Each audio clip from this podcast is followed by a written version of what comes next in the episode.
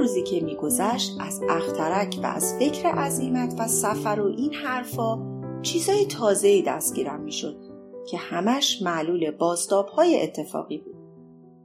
و از همین راه بود که روز سوم از ماجرای تلخ باوباب ها سر در آوردم. این بارم بره باعثش شد. چون شهریار کوچولو که انگار سخت و دل مونده بود ناگهان ازم پرسید بره ها بوته ها رو می‌خورن دیگه مگه نه؟ آره همینجوره.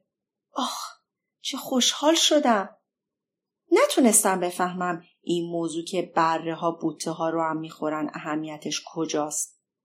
اما شهریار کوچولو در اومد که پس لابد باباب ها رو هم می‌خورن دیگه. من براش توضیح دادم که باباب بوته نیست و از ساختمان یک معبد هم گنده تر. و اگر یک گل فیل هم با خودش ببره حتی یک درخت باباب را هم نمی‌تونن بخورن. از فکر یک گل فیل به خنده افتاد و گفت باید چیدشون روی هم. اما با فرزانگی تمام متذکر شد که باباب هم از بتگی شروع می‌کنه به بزرگ شدن. درسته. اما نگفتی چرا دلت می‌خواد برهات نهالهای باباب رو بخورن؟ گفت ده معلومه و اینو چنان گفت که انگار موضوع از آفتابم روشنتره. منتها من برای اینکه به تنهایی از این را سر درارم ناچار شدم حسابی کله رو به کار بندازم. راستش این که تو اخترک شهریار کوچولو هم مثل سیارات دیگه هم گیاه خوب به هم می‌رسید هم گیاه بد. یعنی هم تخم خوب گیاهای خوب به هم می‌رسید هم تخم بد گیاهای بد. اما تخم گیاها ناپیدان.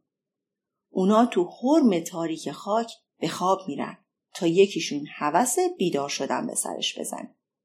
اون وقت کش و قوسی میاد و اول با کمرویی شاخک باریک خوشگل و بیآزاری به طرف خورشید میدوونه. اگر این شاخک شاخک تروبچه‌ای، گل سرخی، چیزی باشه میشه گذاشت برای خودش رشد کنه. اما اگه گیاه بدی باشه آدم باید به مجردی که دستش رو خوند ریشه کنش کنه.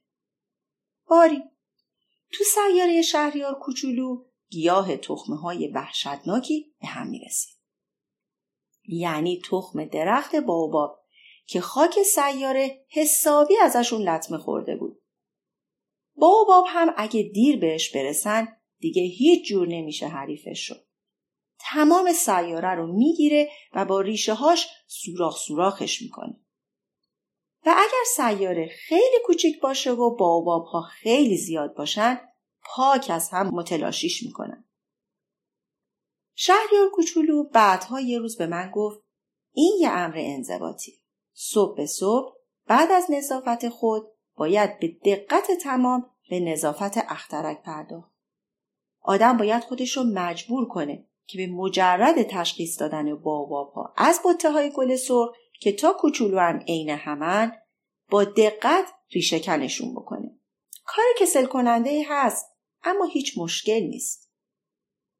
یه روز هم بهم توصیه کرد سعی کنم هر جور شده یه نقاشی حسابی از کار در بیارم که بتونه قضیه رو به بچه های سیاره منم حالی کنه. گفت اگه یه روز برن سفر ممکنه به دردشون بخوره. پاره وقتها پیش گوش انداختن کار ایرادی نداره. اما اگه پای باباب در میون باشه این دیگه فاجعه است. اخترکی رو سراغ دارم که یک تنبل باشی ساکنش بود و برای کندن سه تا نهال باوباب امروز و فردا کرد. اون وقت من با استفاده از چیزهایی که گفت شکل اون اخترک رو کشیدم. هیچ دوست ندارم اندرزگویی کنم. اما خطر باباب ها اونقدر کم شناخته شده و سر راه کسی که تو چنان اخترکی سرگردان بشه اونقدر خطر به کمین نشسته که این مرتبه رو از رویه همیشگی خودم دست برمیدارم و میگم بچه ها هوای باباب ها رو داشته باشین. اگه من سر این نقاشی این همه به خودم فشار آوردم فقط برای اون بوده که دوستامو متوجه خطری کنم که از مدتها پیش بیخ گوششون بوده و مثل خود من ازش قافل بودن. درسی که با این نقاشی دادم به زحمتش میارزه. حالا ممکنه شما از خودتون بپرسید پس چرا هیچ کدوم از بقیه نقاشی این کتاب هیبت تصویر بابا ها رو نداره؟ خب جوابش خیلی ساده است. من سعی خودم رو کردم اما نتونستم از کار درشون بیارم. اما عکس بابا ها رو که میکشیدم احساس می‌کردم قضیه خیلی فوریت داره و به این دلیل شور برم داشته بود.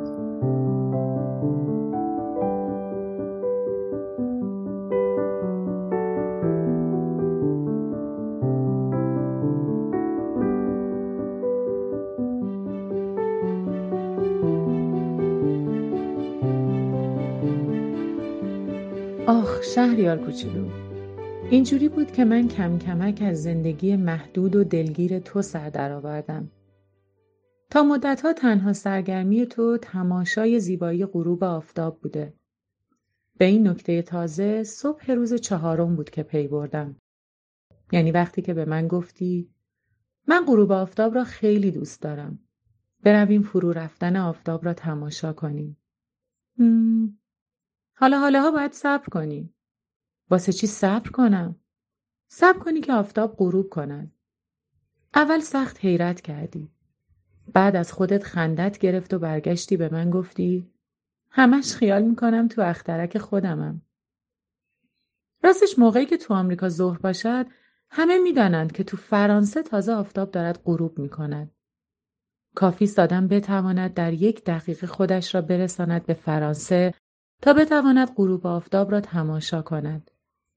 متاسفانه فرانسه کجا اینجا کجا اما تو اخترک تو که به آن کوچکی است همینقدر که چند قدمی صندلیت را جلو بکشی می توانی هر قدر دلت خواست غروب را تماشا کنی.